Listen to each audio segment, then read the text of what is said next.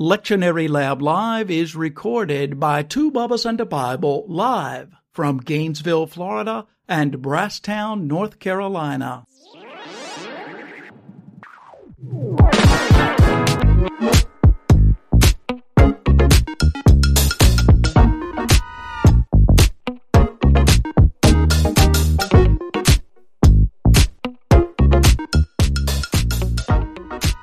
Welcome, everybody, to the Lectionary Lab Live. I'm John Fairless. I'm here with my Bubba, Delmer Chilton. Say hey, Bubba. Hey, Bubba. Hey, man. Good to hear you today. Looking forward to talking some text. We are thinking about preaching on Trinity Sunday, aka the first Sunday after Pentecost, but this is, of course, the tradition. These are the texts for June the 4th, 2023. Um, you've got a lot more experience than I handling Trinity Sunday, and that's my genteel way of saying, um, I ain't much on the Trinity. I'm on defer to bubble number one today. But, uh, no. well, I, I, have a story in a minute. Stuff. Yeah. Yep. Yep. Yep. So before we, we jump into Trinity, I yeah. have one lectionary note I want to make mm-hmm. for everybody yep. as we move into the Sundays after Pentecost. This is mm-hmm. when the mm-hmm. lectionary shifts a little bit in what it offers to us. This right. this huge host of text on like the Vanderbilt Divinity School lectionary site, for mm-hmm. example, and and others. And um, your denomination may specify one or the other, but there mm-hmm. is a option of the semi-continuous reading mm-hmm. or readings from the Hebrew scriptures that are re- connected to the gospel lesson that are right. commentary complementary to it, commentary on. This is a good time to think about do I want to focus for the summer on that or the epistle lesson, which you'll, is just what's offered this here, the second lesson. Mm-hmm. Romans starts in the second Sunday after Pentecost and goes all the way through September. Carries through to September. That's right. And uh, that'd be a good time to plunge into that. So you've got an option of storytelling uh, for the summer and grounding some folk in some very important Hebrew scripture material that mm-hmm. is referenced throughout the Gospels and the epistles. That yeah. an assumption by the New Testament writers was that people were aware of this material, and we're not so sure they are. Yeah. And it's got great stories, you know.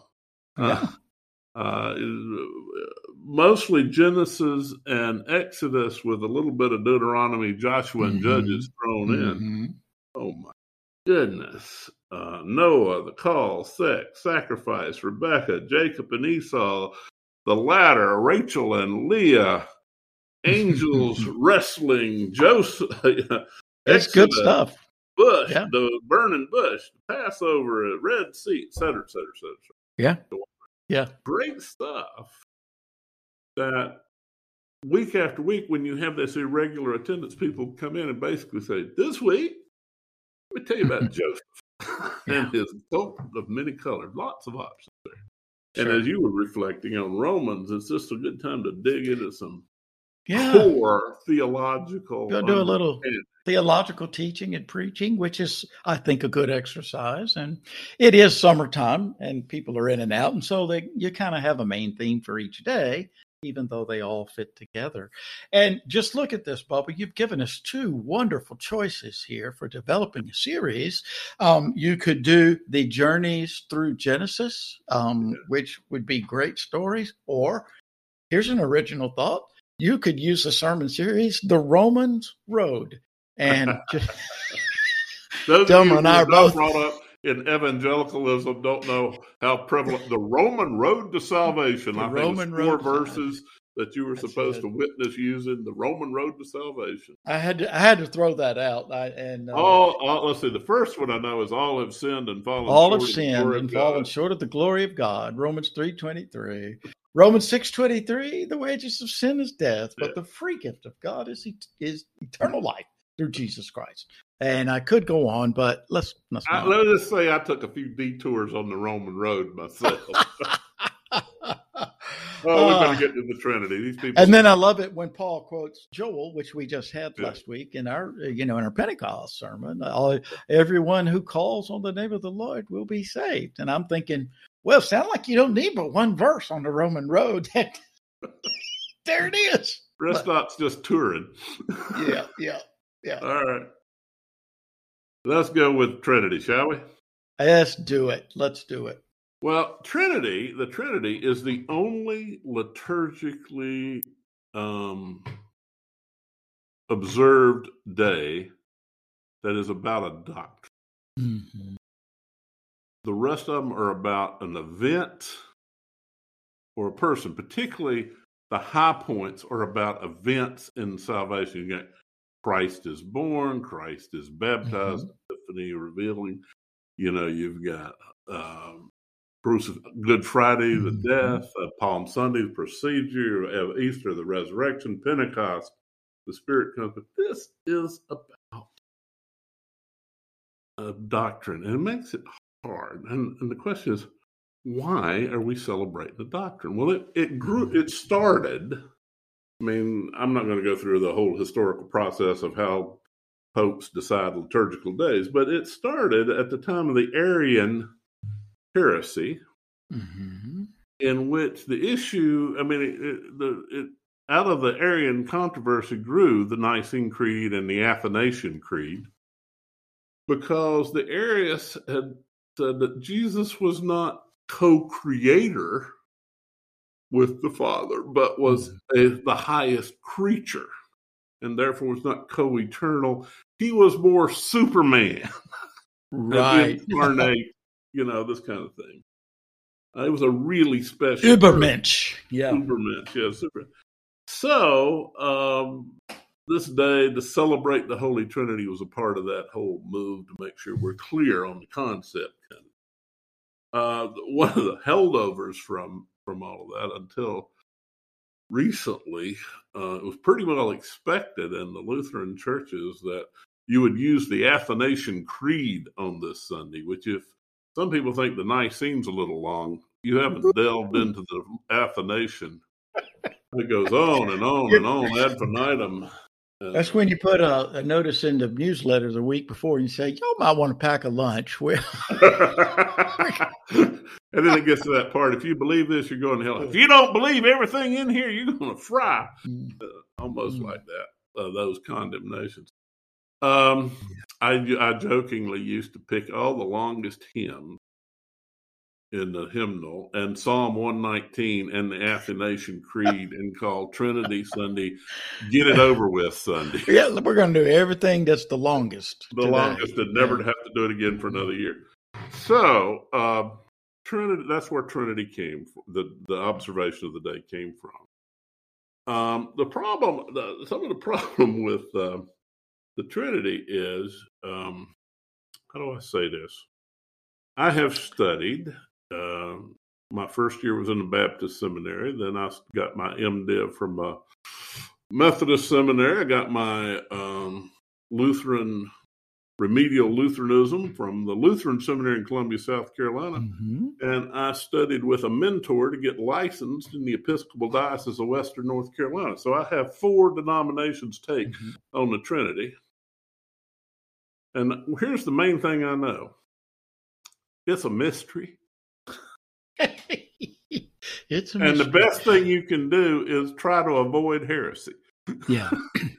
I have people, you know, over, have over the years, and, and still people say, well, the one, I, you know, Pastor, the one I don't get, uh, the Trinity, and can you, and then say, look, let me just say, we're still kind of figuring this out as we go. yeah. this is a doctrine from the church that, and that half, that's only half facetious. Yeah. We're reading texts where they were kind of figuring this out, out, as we go. And as they look back and they say, well, here's, you know, this and here's this. And how do we relate these well, expressions of God? Right. I'm going to walk through the text in their order, but two pieces from the New Testament. One is the the verse from Matthew, which I has been my memory verse, my verse forever. Mm-hmm. Oh yeah. When they saw him, they worshipped him, but some doubted. Yep. The yeah. Delmer translation is I love me some Jesus, but I got questions. yeah. I worship him, but I but some doubt it. I, I mm-hmm. love me some Jesus, but I got questions. Yeah. And the, the other one is look at current second. Let's see. I'm having a Delmer moment here. Second Corinthians 13, mm-hmm. 13. The order is different, and the labeling is different. Mm-hmm. The grace and and the, it talks about attributes or what they brought. Mm-hmm. So in Paul's early attempt, the grace of the Lord Jesus Christ, the love of God, and the communion of the Holy Spirit. So the first thing mentioned is the, what they bring, and then the person, and it's not in the mm-hmm. same order. And the right. word Father is nowhere around. Mm-hmm. Then you get this definition in uh, 2819 baptized in the name, and it's more formalized. This comes later. In the name of the Father and the Son and the Holy Spirit, mm-hmm. without mm-hmm. any description of uh, theological attributes. So right. it's an evolving discussion. That's what you're saying. And yep. it's evidence of it right in front of our text. So we're going to explore yep. a little bit and think about ways to preach. I will own that my sermonizing for this, and I'm preaching here at the Episcopal Church where I record this. I'm preaching yep. on here that Sunday, and I mm-hmm. pretty much start with that. Uh, that kind of yeah that, that bit about they worshipped him, but some doubted. I love me yeah. some Jesus, but I got questions, and yeah, that's a way to go about this Sunday is explore why do we have a Trinity, and how much does it matter that we know we can actually totally define it, and how much does it matter that mm-hmm. we think about how we know God in our lives. Yeah. Last week, uh, we were receiving new members into the congregation. And so, like most traditions, uh, we have a litany that we use. And at one point, I turned to the congregation and asked them to join along with the uh, with the new members and respond uh, to the questions: Do you believe in God? I believe in God. Do you believe in in Jesus the Christ? I believe in Jesus. Do you believe in the Holy Spirit? I believe in the Holy Spirit. And sometimes I feel like, okay, well that's enough. there, fortunately, there's no question. Do you believe in the triune God, one God in three expressions? You know, Creator, Christ, yeah. and Holy Ghost. Um, yeah. So yeah, that's that's yeah. where we start, and we're moving on from right. there. So, looking at the text that we have before us, there, there's the Genesis text. Uh, be really clear. This is an important note I want to make. This is not a Trinitarian text. Hmm. Yeah, now, don't look for it here. the Creator's in there. Uh, God created through saying, and then you can go over to John, and in the beginning was the Word, you know, and then you've got the wind, which is Ruah, and Spirit. Mm-hmm. So we as Christians can see those hints. But the original writers had no intention of any kind of Trinitarian theology in writing this. Mm-hmm. And don't shove it in there with a shoehorn. Okay. don't. yes. All right. So, and you can't, to, to be honest, you can't, in the context of these texts and this day, mm-hmm. you can't do what you just did nimbly, whip over to John. Yeah. In the not, beginning was the word, or then no. do all that to make a case for Jesus. That's, um, yeah, you got to deal with just, the text the way it is. That's just bad logic, among other things. Mm-hmm. And yep. uh, don't don't press this text into the service of a Trinitarian doctrine. Mm-hmm. Just don't do it. Mm-hmm. What is here is an uh, uh, for this day is a real understanding. Uh, one of the core about who God is and who people are in relationship.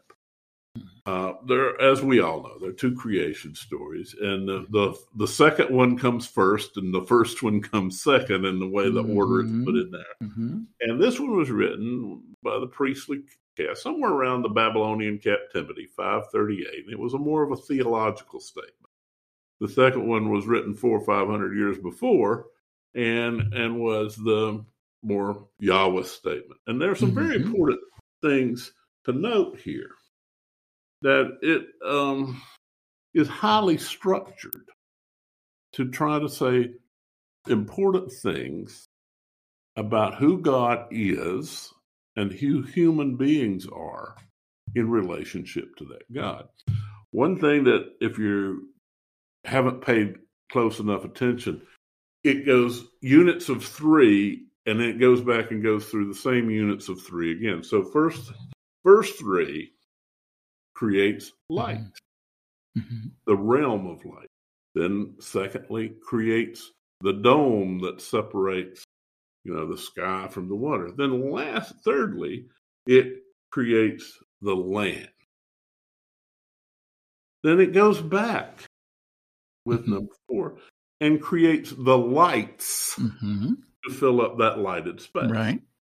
Then it creates the fish for the water and the birds for the air. Yeah. And then on six, it creates the vegetation and the animals and the people. Everything that uh, lives on the land. Mm-hmm. so, in, the order, God first takes what's already there. Doesn't create ex nihilo. This is important. That's a Greek Roman philosophical concept. There's always already something there. And mm-hmm. God brings this order to it. You know, yep. that is void and formless and this. So God takes what's there and creates a space, not outer space, but a, a mm-hmm. space. And then he fills the space. Mm-hmm. Put a different way, and a not anthropological metaphor here. He takes the natural stuff and builds a house. Then he puts the furniture in the house. Mm-hmm. The last thing he does is he moves the people into the, the family.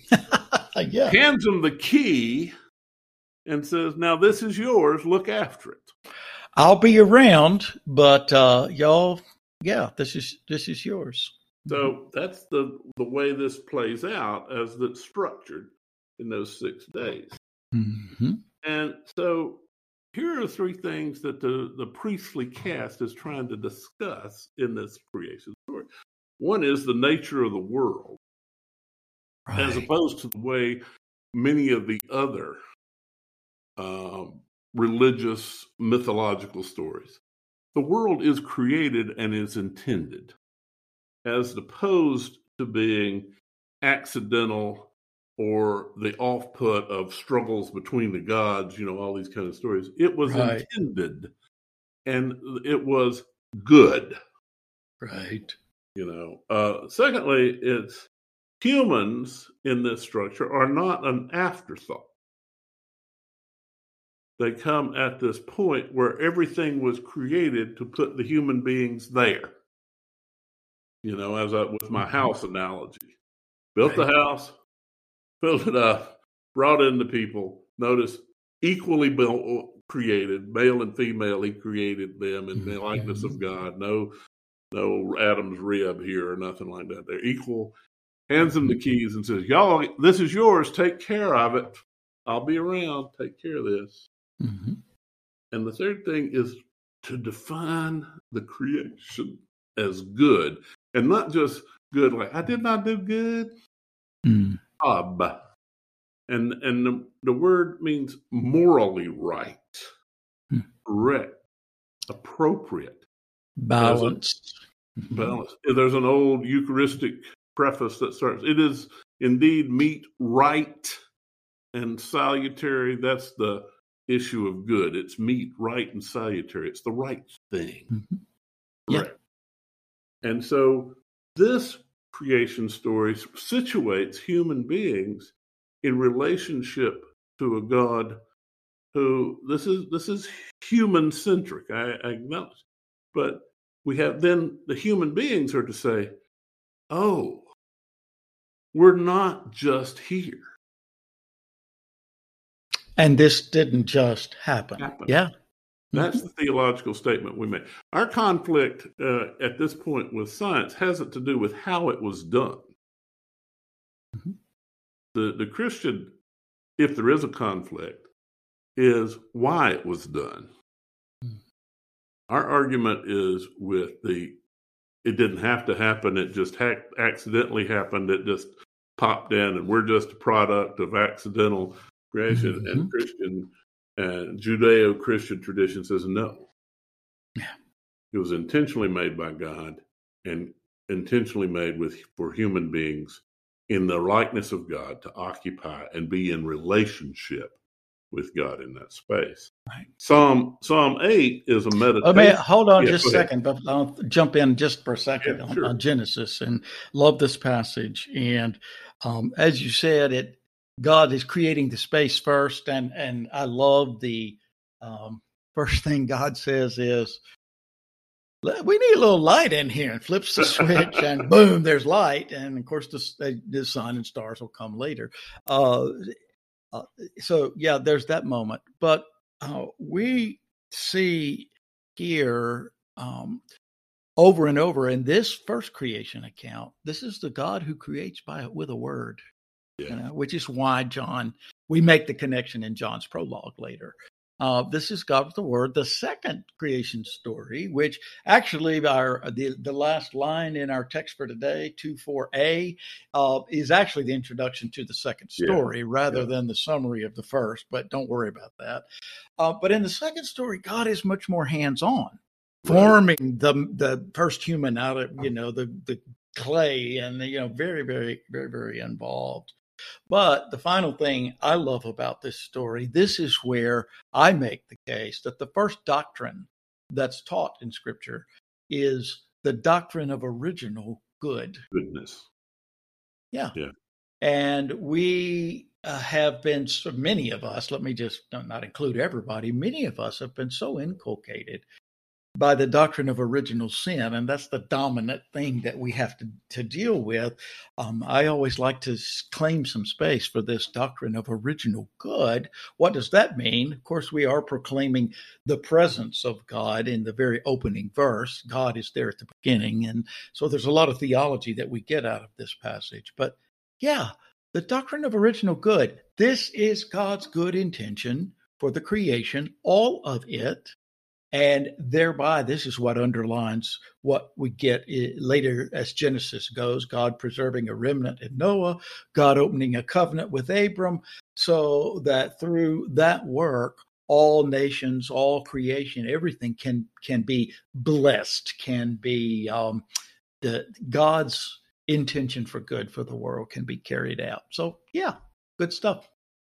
Yeah, and and I affirm. I think the core of this story is the word is that he declared it. God continually declaring it good, mm-hmm. and not just in like I did a good job. Yeah, but it's appropriate, right? It's what's intended. It it is where and it's where I want things to come back to. This is what my intention for the world yeah. is, and yeah. that's a word of hope. In that God has not done this and will not abandon it we continually as we look at its less than goodness at times. Yeah. That that that god is in in the midst of it with god's people. Yeah. calling us back to that creativity. Mm-hmm. so the psalm um, is a meditation on this text from uh, genesis. Um, uh, uh, you set your glory in the heavens, you know, and that sort of thing bulwark to your foes. And then you, eight, three through eight, when I look at your hands, the work of your fingers, the moon and the stars that you've established, you see it's commenting on all of that. And then it has this work about human beings. This is mostly four through seven, where he talks about what is a human being, no, a little less than the angels. That's a reflection on what it meant that God created them in God's likeness. This is very important for us to pay attention to. And I may, uh, since it's Trinity Sunday, and uh, it took me a while to get to this reflection, but the Trinity, if we're made in the likeness of God, the image and likeness of God, which we are, mm-hmm. then there's no separating our needs as human beings from who, the nature of God. Mm-hmm. Uh, Evelyn Underhill has said that um, the Lord's prayer, prayer, reflects the fact that uh, human beings need food and God provides. Human need, beings need forgiveness for we are sinful and God provides. And human beings um, need guidance because we're confused and puzzled and God provides. Mm-hmm. And for me, that was a window into the nature for Christians of the Trinity of creativity, creativity and provision, the parent, uh, forgiveness, what was accomplished by Christ on the cross, mm-hmm. and guidance, the Holy Spirit coming and leading us. Now, how all that works internally, I don't know, but I know what I need, and I know I get those needs met mm-hmm. in relationship to God. That and to me, we pray. Mm-hmm. Thus we pray. So that, that that's my approach as talking about as I transition from Genesis and the Psalm to what's in the Corinthians and Matthew, where they have these definitions of the Trinity, is it's not so much that we figure out exactly philosophically how all of that works. As G.K. Chesterton said, when you try to get the heavens into your head, it is your head that splits. we need to approach this more poetically, he said, and try to get our head into the heavens and look around. Mm. So, oh, GK, he was a dude, wasn't he? Yeah, he, was. good stuff. so we giving up, as it were, on attempting to finally understand and get that in context, it's more important to look at our experience as to how we know God, which is what the Corinthians text is getting at with this language about um, the grace of the Lord Jesus Christ, the love of God, and the communion of the Holy Spirit. This is the, the end of the Second Corinthians letter. Uh, Paul, uh, you know, finally, uh, Paul was unlike many preachers I've known, when he said finally, he meant it. He only had a few more sentences. Too often I've heard preachers say, just finally, and then you look at your watch and say, well, got another 10 to go here. Yeah, just before Eutychus fell down out of the ceiling. no. Yeah, that's right. Finally, yep. brothers and sisters, farewell. And so the next line there in 11 is instructions. You know, uh, it reminds me of my mama leaving the house. She's got her purse in her hand and the keys when we were little kids. And she'd say, Now I'm going to be gone to grandma's for two days. Now, what I want y'all to do, mm-hmm. final instructions. So he's giving final instructions there. Um, and when he finishes that, listen to my appeal, put things in order, agree with one another. Y'all behave, mm-hmm. live in peace, and the God of love and peace be with you. Then verse 12 kind of feels a little bit liturgical or Eucharistic, you know, greet one another with a holy kiss. Mm-hmm. Um, all the saints greet you. And, um, you know, this is yeah. this is Lutherans after once in a while and, and Episcopalians, when we pass the peace, this is not, hey, how you doing? And when's your tea mm-hmm. time? Yeah. This is holy kiss time. Uh, right, right.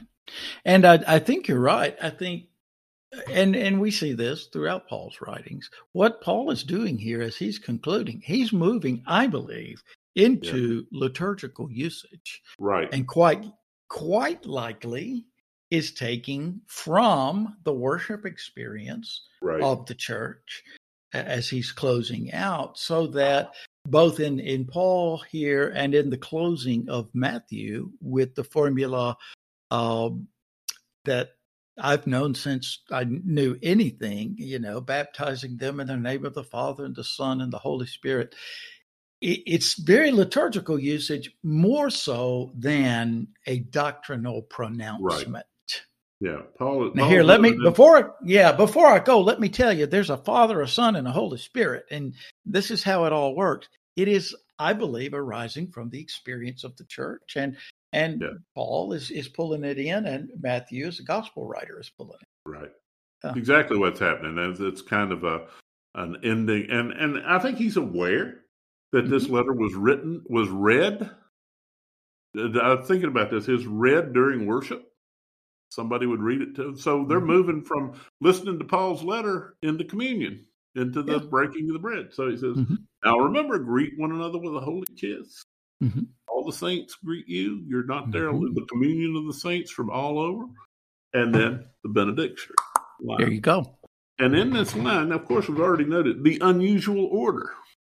Mm-hmm. So uh, it goes Son, God, Holy Spirit. Notice the titles. The Father, God, Father title is not there. Mm-hmm. Notice also, as I said earlier, it start doesn't say Jesus Christ, comp, parentheses, who brought us grace, then God, who always loves us, love, mm-hmm. Holy Spirit, no. who creates. It starts with the attribute, that which we experience. Okay.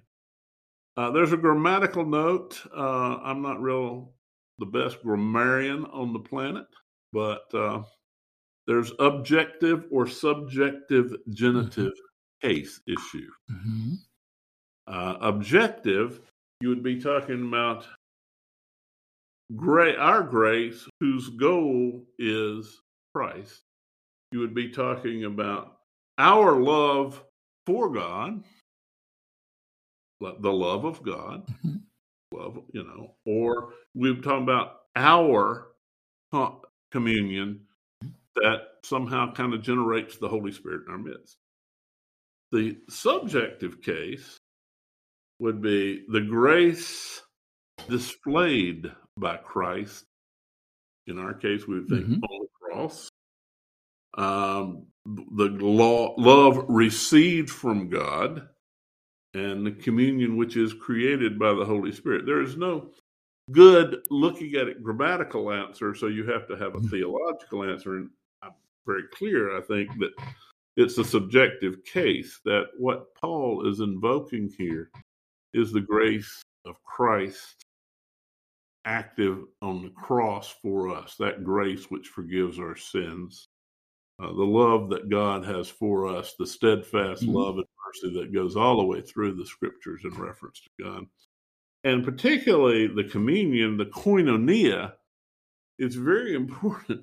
It's not fellowship just like the fellowship hall, you know, mm-hmm. where we get together and uh, good folks get together and have a good time.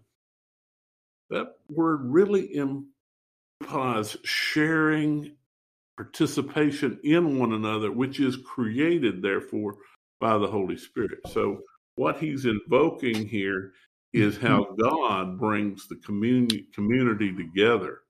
That that which we experience of God as we are present, grace, love, communion, which we experience mm-hmm. through the mm-hmm. quote persons of the Trinity. That's it. And, you know, if you want to, well, of course, we're always thinking about preaching and how to get into people's minds, and uh, and again, pick up a little alliteration here. Jesus gives us grace. God always leads with love, and the Holy Spirit creates our communion or uh, fans our fellowship. How you know, whatever. Yeah. Uh, again, I only half joke about those kind of things. When the time is right, sometimes little touches like that. Yeah. Oh, they're great. Break through. Yeah. The remembrance, the helps people not only remember, it's not mm-hmm. important they remember what I said, it's important yeah. that they experience and have a relationship with the truth that God mm-hmm. speaks, hopefully there through. You go. That's it. So you get to Matthew 28, 16 through 20, the Great Commission. And uh, I can't read this without remembering a, a bishop I had once upon a time who decided his Southern Synod he was from the Midwest originally, and he decided to name his synod the Great Commission Synod. Mm-hmm. Because he looked around and saw how few Lutherans and how many people that weren't Lutheran. He decided the field was ripe. And I occasionally said to him, unless you think all those Baptists and Methodists out there in this, this area are going to hell, I'm not sure it's quite as big a right field Unless yeah. you just think if they're not, you know, he said, no, I don't mean, but Great Commission. It was over, over and over. We talked about the Great Commission. So there are two parts to this text. And it's interesting. 16 and 17 are about what the disciples did. Mm-hmm. And 18 through 20, the focus is on what Jesus said to move them forward. Uh, 16 and 17, uh, they obeyed. They went to Galilee where Jesus had directed. them. So they had obeyed what he had told them to do. They went where he said. They worshiped him. Notice it says all of them worshiped, mm-hmm. as I noted earlier, but some doubted. I've often laughed about that because you've seen him die. You have experienced the resurrection. These are the people, the 11, who've been there in the upper room. They've been there, you know, all these mm 40, 50 days of before mm-hmm. the ascension. And they still doubt it. I feel better about my preaching. Jesus did all that, and they still, some of them still didn't believe it. Get everybody. All I'm doing standing up in a funny dress and talking th- for 10 or 15 yeah. minutes once a week. Mm-hmm. Chance do I have? Some doubt. I, I, I, jokingly say that, but I, I think that is a place to start because more of our folk than we might want to know, realize are there. Yeah. And this is a preaching entree, particularly on Trinity Sunday, is to talk about that experience. And we always like to talk about preaching. We worship Jesus. We don't want it implied that our lack of understanding means a lack of fidelity. But I love me some Jesus, but I got questions. Mm-hmm. And there is a certain element of American Christianity in particular that implies, and unless you know and agree with the exact statement of how we understand this, there's something wrong with your faith. Right. You're not a good Christian. I, I, I remember years ago, uh, long before, you know, back in the old days of technology, the churches printed up brochures, trifold oh, brochures, picture mm-hmm. of the church. Mm-hmm. We had websites.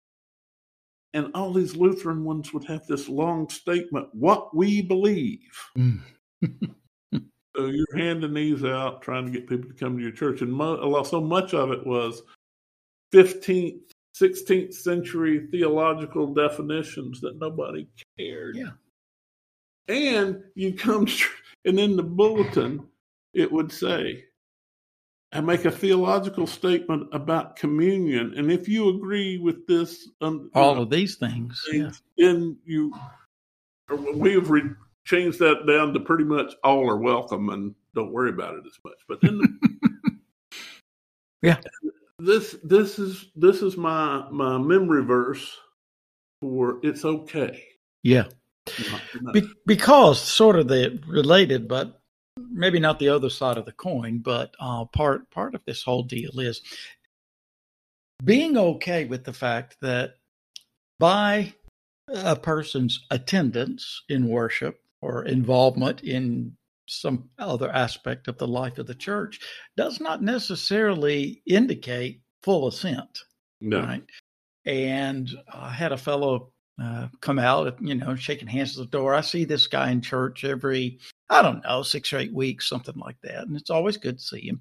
And he uh, comes out and he says, Well, yeah, uh, Pastor, I'm one of your uh, more agnostic members. He said, Almost an atheist. He said, But, you know, I'm getting there. And that's what you're getting at here with yeah. they're all there, they're all in worship, but some of them are like, I still got some questions. I'm not so sure. And we need to be okay with that. Right. And we need to let them know we're okay with that. Yeah. So, yeah, I think it's a, a nice distinction yeah. here. And notice that Jesus didn't say, now, those of you who don't doubt, I have some words for you. All authority in heaven's been given to me, and if you believe everything I've told you and don't have yeah. any doubts, come on and we, yeah, no. no.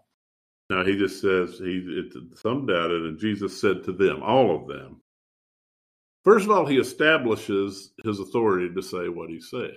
All authority on heaven and earth has been given to me. This is kind of a mathy Matthean way of saying, you know, as I ascend to the right hand of the throne, I am the fa- God the Father's right hand man, as it were. I'm his prime. You know what? Mm-hmm. Again, the definitions of that relationship can go on forever.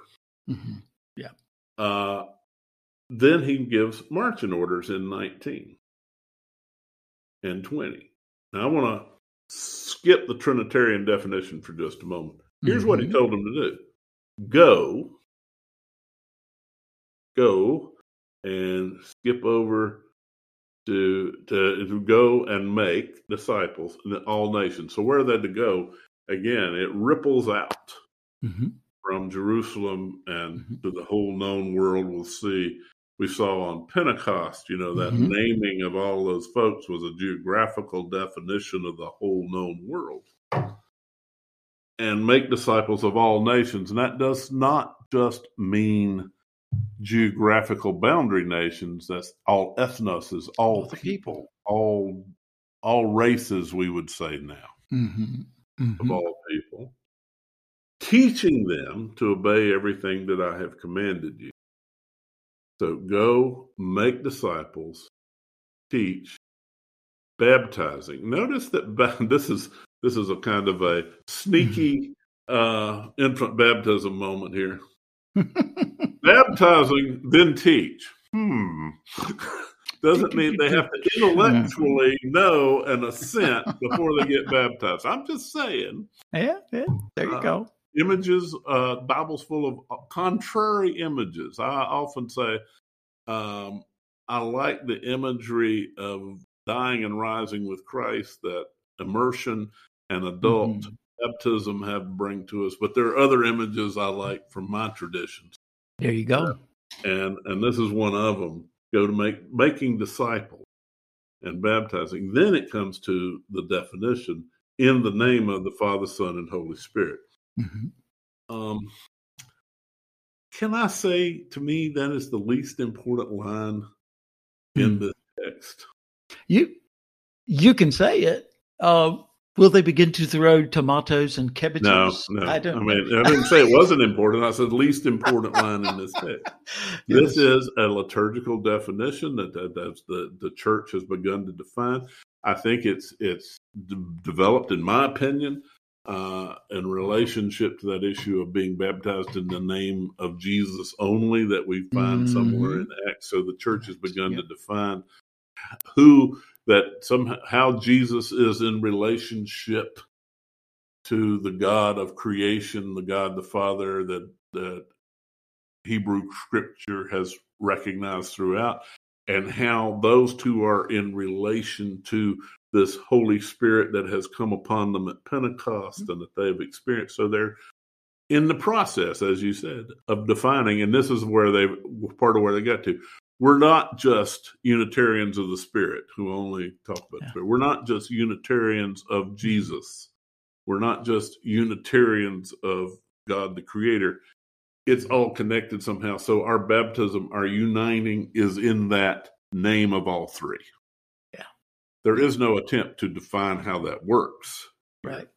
And what's more important here is the commission to go to disciple, that is, to, t- discipling and teaching both have the same thing. Of, let me tell you about this. Yeah. And mm-hmm. here's the, the what I think is the great good news. Remember, I'm always with you. You're not alone. Those are the most important words. There's your bottom line, so to speak.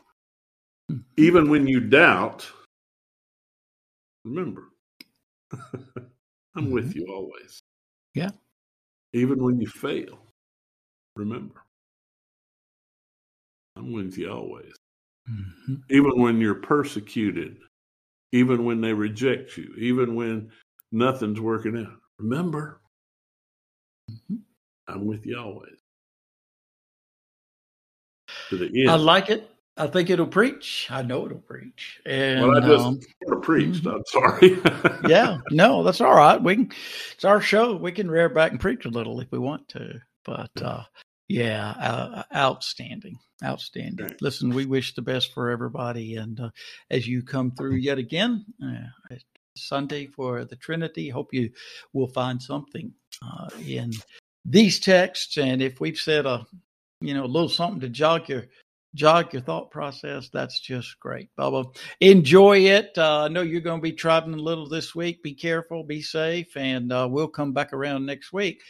I, I, think for today, though, there's not much left for us to do well, other than to tell everybody bye. Or everybody bye, and in your personal prayers, yeah. give a little thanks for my wife, Aunt Evelyn Hollowell Rose, turning 100 this weekend down in Goldsboro, North Carolina, and there's going to be a gathering of the crew to tell, wish her a happy birthday. Good Quaker woman, Evelyn Rose, Eastern North Carolina. All right. All right. 100. Sounds like a good one, Bubba. All right. We'll talk to all y'all later. Bye. Bye. Lectionary Lab Live is a Two Bubbas and a Bible production. Our opening theme is Next Steps, like performed by Half. Dot cool. Nice. We'll go out today with our own tribute to the passing of the Queen, Tina Turner, the girl from Nutbush, Tennessee, that got her start in the church choir. This is Proud Mary, written by John Fogerty and performed by Tina Turner. But we're going to take the beginning of this song and do it easy. But then we're going to do the finish. Rough. Proud Mary. It's the way we do. Proud Mary. And we're rolling.